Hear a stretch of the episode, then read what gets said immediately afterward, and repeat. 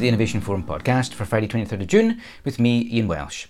At Innovation Forum's recent spring conferences on the future of food and on climate action and scope 3 supply chain emissions, I was struck by the number of emerging solutions that can really help companies with the how of addressing their impacts on carbon and other environmental challenges.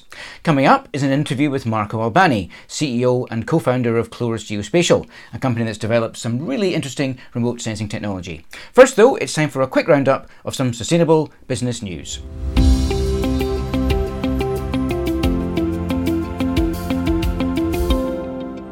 Everyone's been talking about the Sustainable Development Goals for some time, but at the halfway point between their establishment in 2015 and their aspirational end date of 2030, what progress has been made towards achieving them?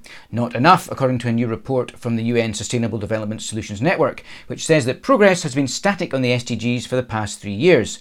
The period 2015 to 2019 saw some progress on the goals, but the pandemic years and the outbreak of war in Ukraine is blamed for the stalling of improvements in the past few years. The SDSN report says that at current progress, none of the SDGs will be achieved by 2030, and that we are only on track for around 20% of the goal's underlying targets to be met. While the COVID 19 pandemic and the Ukraine war can be blamed at least in part for the slow progress since 2019, the report also points out that both challenges have demonstrated the capability of high income countries to mobilise vast resources quickly. However, no G20 country currently has sufficient government level commitment and policy in place to meet the Paris Agreement objectives.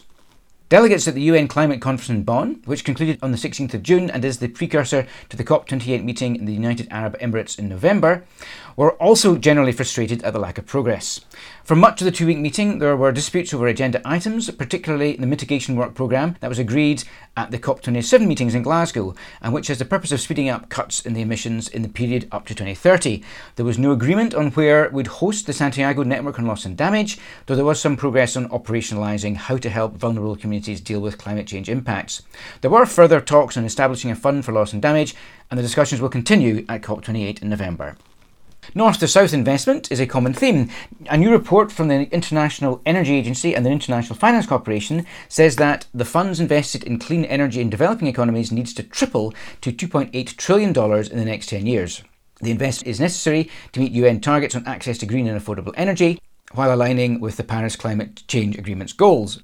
The new report calls for significantly greater private sector finance and recommends that public sector funds are best invested via a blended finance approach to help remove some of the risks that are a cause of private sector reluctance to invest.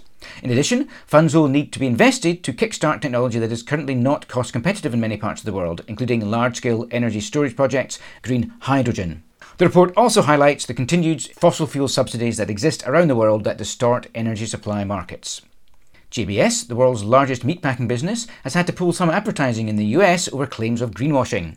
The company had appealed to the US advertising watchdog, saying that including detail of its aspirational targets of achieving a net zero position by 2040 was acceptable, following a previous decision from the US National Advertising Division that the aspirations were confusing for, consumers as there was no guarantee they would be achieved, as the company is only in the exploratory phase of its efforts.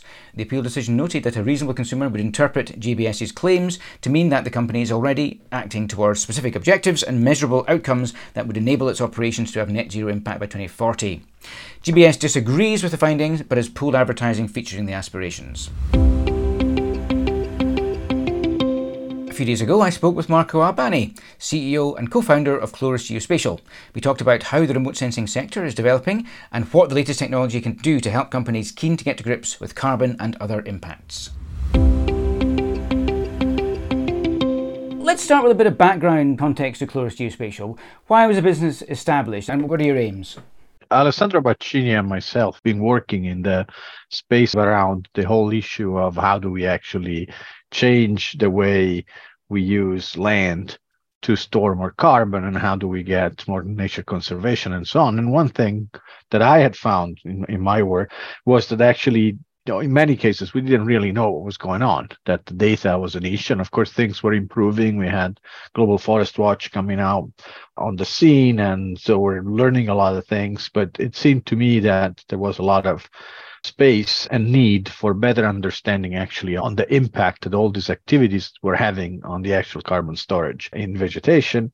And Alessandro had been working on that for 20 years as a scientist that had developed very interesting technology using remote sensing data to directly estimate the storage of carbon in vegetation, in woody vegetation, in forests, kind of around the time where COVID was happening and everything was in turmoil, we got talking about turning this into an activity changing our lives and starting this business together. And then we roped in Mark Friedl, was a professor at Boston University, and Giulio Boccaletti used to be chief strategy officer at TNC to help us, and we started this company.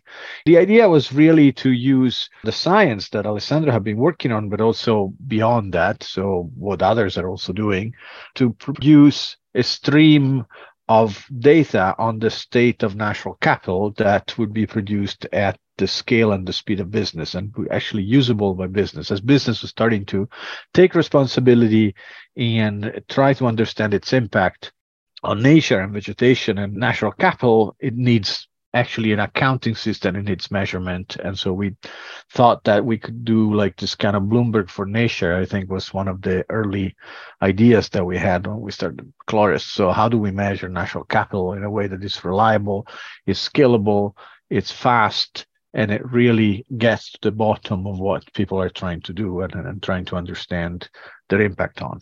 There's a definite sense, I think, that businesses with impacts on ecosystems and natural capital are recognizing those impacts and the need for them to take a more nature positive approach. How, in general, then, is technology adapting to help them? I think what we're seeing right now is two things. On one hand, we have a deployment of a variety of new and different sensors that are coming online, be they spaceborne, landborne, airborne sensors, and so on.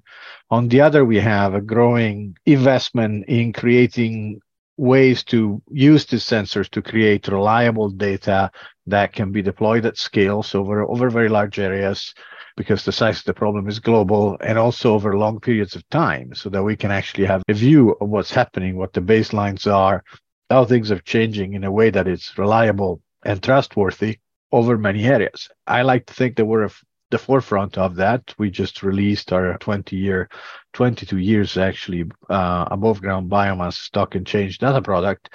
Of course, there are others working in this space. It's tough because as sensors improve, you don't know what's going on in the past necessarily. You can't send them back in time. So yes, new sensors are helpful because they allow us to see things we couldn't see before, but we have a lot of information to mine from the old sensors that can also give us a sense of how things have been happening in the past. It's also a market that is largely being financed by venture capital, and venture capital is going through some very difficult times. There's been really a euphoria of climate tech followed now by a period of some deep problems and the epitome was the Silicon Valley Bank collapse or crisis that actually put a lot of companies operating in this space in a difficult position until the federal government stepped in. But really, we're seeing VC money less and less available. And so there is a big push towards these companies to be profitable now, or at least to have tighter economics in a space in which buyers of the services are also feeling economic pressure. And at the same time, we have seen this big backlash on voluntary carbon markets. So it's not an easy time to be doing this, but at the same time, the signal is clear that there's something that we need to do, that the, the world needs, and that we need to continue to find ways of doing it. I have a long term optimistic view of this market and the technology that is coming into this market. So not just ours, but also of others. I have a sense that in the short term, it is choppy. And I think it's very important that people are thoughtful about how they deploy resources and capital. You mentioned the voluntary carbon markets just now. It strikes me that this sort of technology could be very useful for those markets in really bringing scale and integrity. Is that an area that you think is going to develop? Yeah, I think that it's an area where today the voluntary carbon markets, by and large, still operates. Notwithstanding all the investment there has been in climate tech companies, and we've seen the rise of the carbon raters. We've seen a lot of investment in new digital MRV companies, but the market itself still operates fundamentally on 1990s technology. When we actually look at the MRV. I'm talking about forest carbon here. I'm not talking about the other elements of it, but the one we look at, which is fundamentally the modifying the trajectory of emissions or sequestration in vegetation.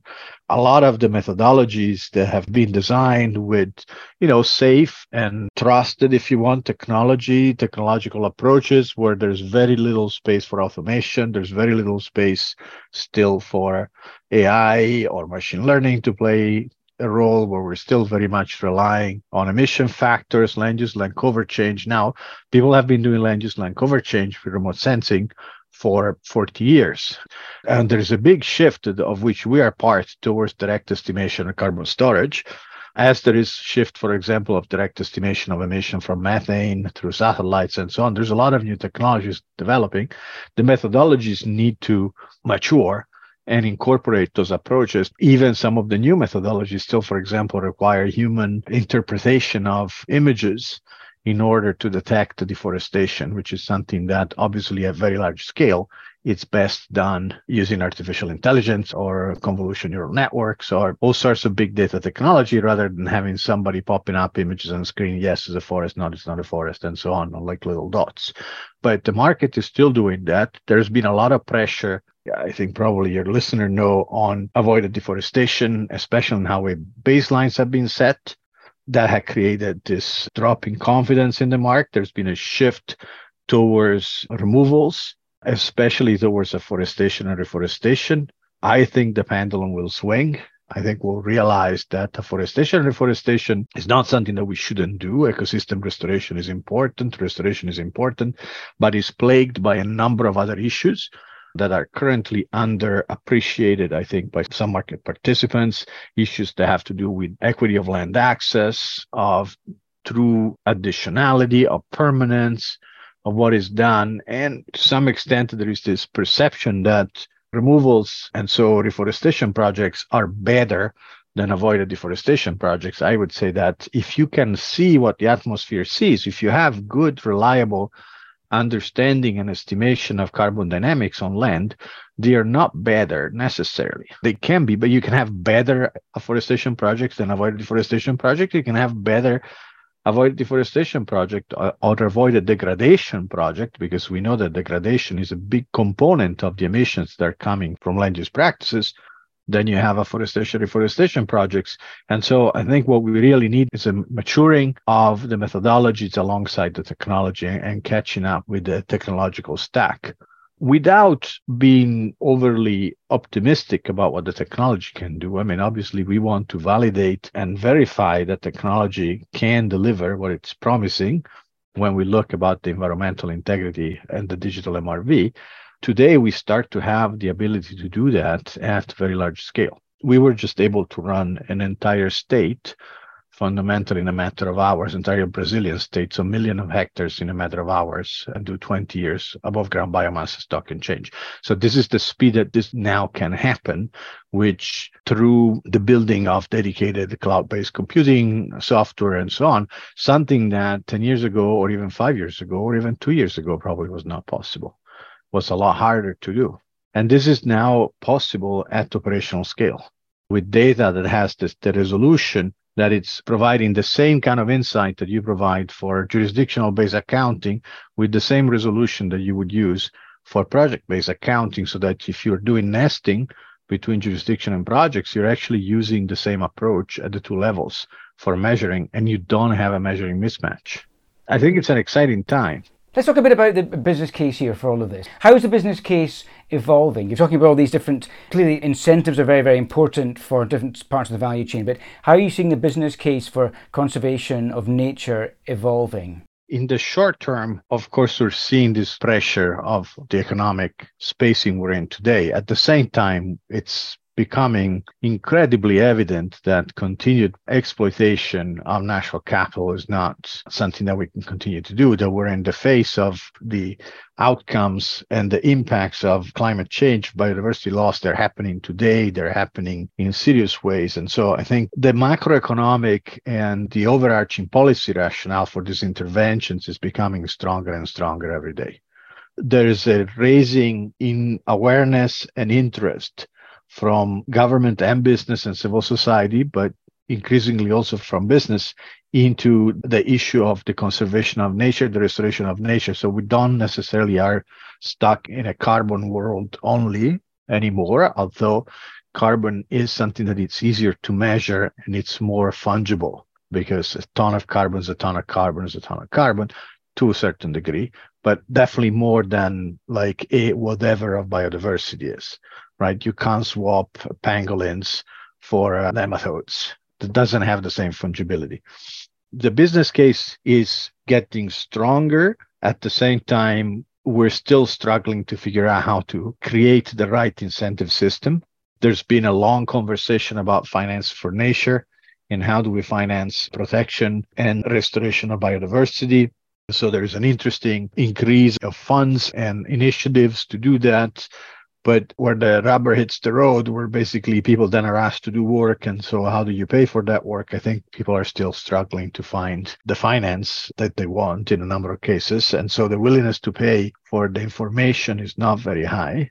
This is something that, if you work with remote sensing, is very, very clear because today, especially with the new sensors, especially the high resolution imagery, which is fundamentally priced on the willingness to pay of the defense industry, we're basically talking about two very, very different use cases with very, very different willingness to pay. And so often struggling to actually deploy that technology into the nature analytics space.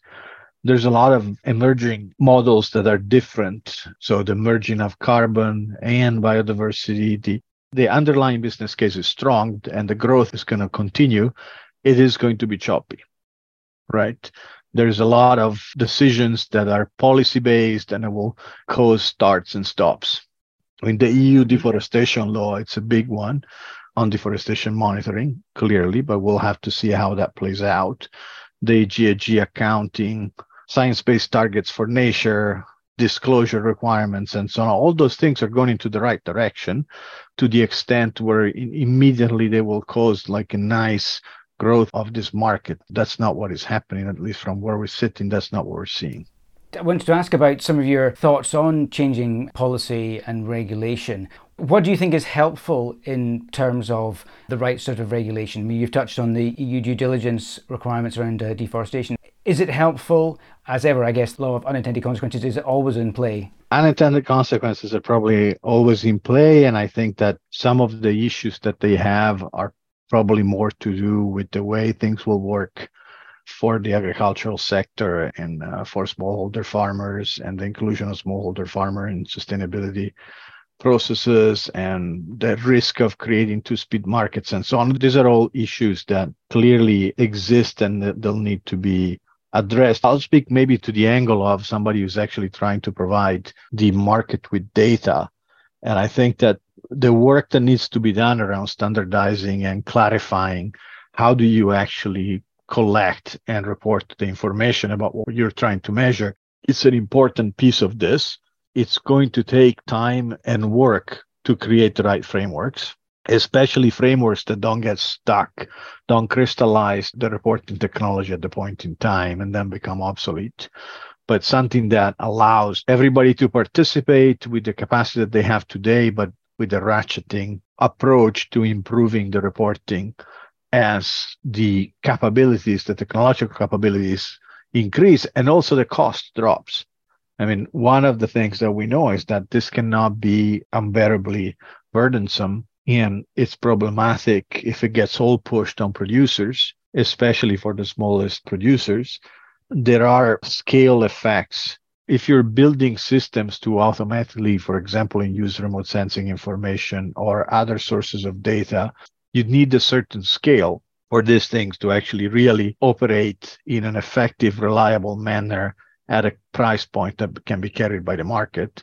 And so coordination between players and clear signals to market participants like us of where are you going and how can we serve you with something that is effective is going to be very helpful.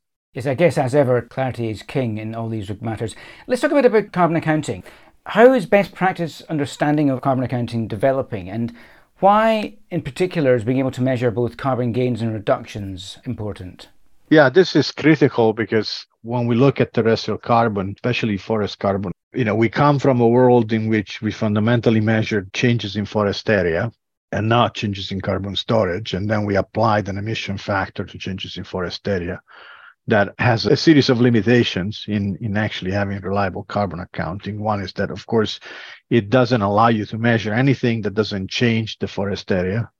And so remaining forest can change its carbon stock by degradation, by growth, but that doesn't get captured. And the other thing is that these processes, the processes of changes in forest cover and forest area are, not random and they won't hit different kind of forest with different level of carbon storage randomly. So eh, technology now allows us to measure directly changes in carbon store in vegetation, allows us to map carbon storage in vegetation with you know a reasonable accuracy and accuracy that can continuously improve. This is something that we're seeing now, for example, with the prevalence of forest fires, how the Earth system is basically reacting to the changes that are happening in the climate and how natural disturbance, human induced disturbance is actually moving large masses of carbon from terrestrial pools to the atmosphere and being able to keep track of that and all the processes that are happening there is going to be increasingly important. In the end, what matters is what happens to the atmosphere as far as carbon accounting goes. The way the carbon is stored and whether we're preserving, for example, the highest carbon stocks, which also often have the highest biodiversity value, also matters. Measuring carbon storage and changes in carbon storage more accurately, I think, will also allow us to be better at understanding the biodiversity co benefits or the potential trade offs between the carbon lever and the biodiversity lever when designing efforts in changing the trajectory of landscapes. Do you think then that getting understanding of carbon is that the best proxy for biodiversity impact? Are there other ways or better ways to account for biodiversity? I think that there are interesting other ways to account for biodiversity. Uh, I think carbon storage and carbon density it's a very interesting piece of information. It's biomass. The more biomass generally means that there is more structural diversity. It means that more species might be able to sustain themselves. The ecosystem is more productive, especially the trajectory of the biomass change is quite insightful. It's not the only one. We have eDNA, for example, for biodiversity monitoring structural diversity horizontal in the landscape, assessing whether, for example, corridors are maintained, minimum size of certain habitats for species, and in the end, individual species tracking and monitoring might be what we need. I mean, this is where we're going into this whole complexity of how do you measure and monitor biodiversity because it's not just one thing. I mean, it's a synthetic concept, but depending where you are, and what you're concerned about, your concern might be on some specific subset of the species that you're tracking. I mean, I'm not a biodiversity expert. It seems to me that what the biomass monitoring provides, it's an important piece of the puzzle that can complement other approaches in a more holistic view of what's happening in the landscapes. But it definitely has a lot of potential. You mentioned eDNA. Could you just outline what that is, please? These are technologies where fundamentally the environment is sample for presence of DNA of certain species. There are companies like NatureMetrics that, for example, have advanced these technologies. And so there's a variety of approaches and technical innovation that is happening around these issues. And that it's a very interesting one if you're interested in very rare stuff that it's very hard to see otherwise directly. I mean, people used to put photo traps or try to detect presence by sampling that's an approach that basically allows for finding the traces of the DNA of a certain species in the environment. But I mean, again, I'm not an expert in this. What I think it is is that something that complement goes at this issue from a very, very different way that we do because and everybody else works like us. So basically fundamentally mapping vegetation, mapping trees, mapping biomass or land cover types and gives you a sense of the extent and dimension and complexity and interaction of different ecosystems versus one that were basically you're really starting to detect the presence of absence of specific species. Hyperspectral remote sensing is very interesting. There's a number of hyperspectral sensors and constellation that are being planned or launched. And these are satellites, optical satellites that slice the light in finer and finer bands so that you're now able to see things in many, many more colors than, than what we're able to see with the human eye.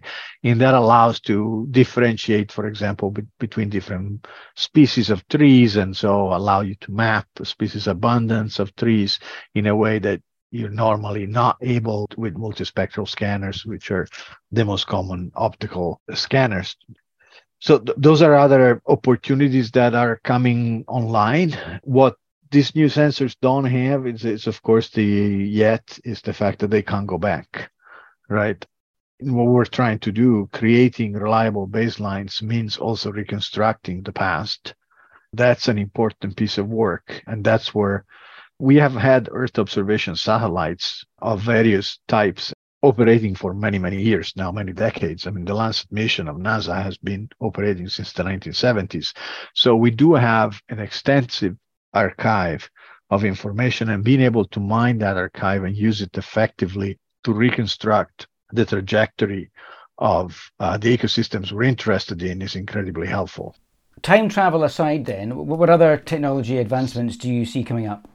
What I see is that the, the distribution of computing has made this ability to process data at very large scale very fast, increasingly cost effectively as a critical contribution to this. I see the democratization of those capabilities. The fact that we're going to be able to put a series of what today are complex remote sensing tasks so let's say mapping biomass, mapping canopy height, mapping forest types, forest cover change, deforestation, and so on, that is done only in certain labs with people who have highly specialized to put these workflows in the hands of companies, but especially also in the hands of governments everywhere. And being able to do that with much more reliably, effectively, and timely it's a major revolution, which means that we'll actually have that abundance of insight and so transparency of what's going on that so far we have been talking about, but it's really not super clear. I mean, this is the reason why we've had this emergence of carbon credit rating companies because you know what's under the hood there? And it's not that straightforward. And it still isn't right? It's still a complex business like to actually understand what is going on not just to look at a picture on Google Earth, but to actually understand what's going on in time, it still takes a lot of work. The advances in analytics and in parallel computing are going to put this in the hands of more and more people so that they can actually do their own analysis. And this is an exciting evolution because it means that we will be able to have different layers of digital monitoring and digital reporting of what's happening in, in landscapes, in supply sheds, and so on in a way that we didn't have before. It certainly is an exciting time, and it's you know it's great to see so many solutions emerging. Uh, companies are desperate for solutions. But it's like, interesting to see them as they come down the line. Let's come back and talk about what's going to be coming down the line next time, perhaps. But for now, Marco Albani from Chloris Geospatial, thanks very much indeed. Thank you, Ian. The Innovation Forum website is, as ever, the place to go for all the usual analysis and interviews. Do look out for the latest column from business and climate change writer Mike Scott, this time addressing the potential for insect based protein. We'll be back on Monday with our regular weekly briefing, but that's it for now. I've been Ian Welsh, and until next time, goodbye.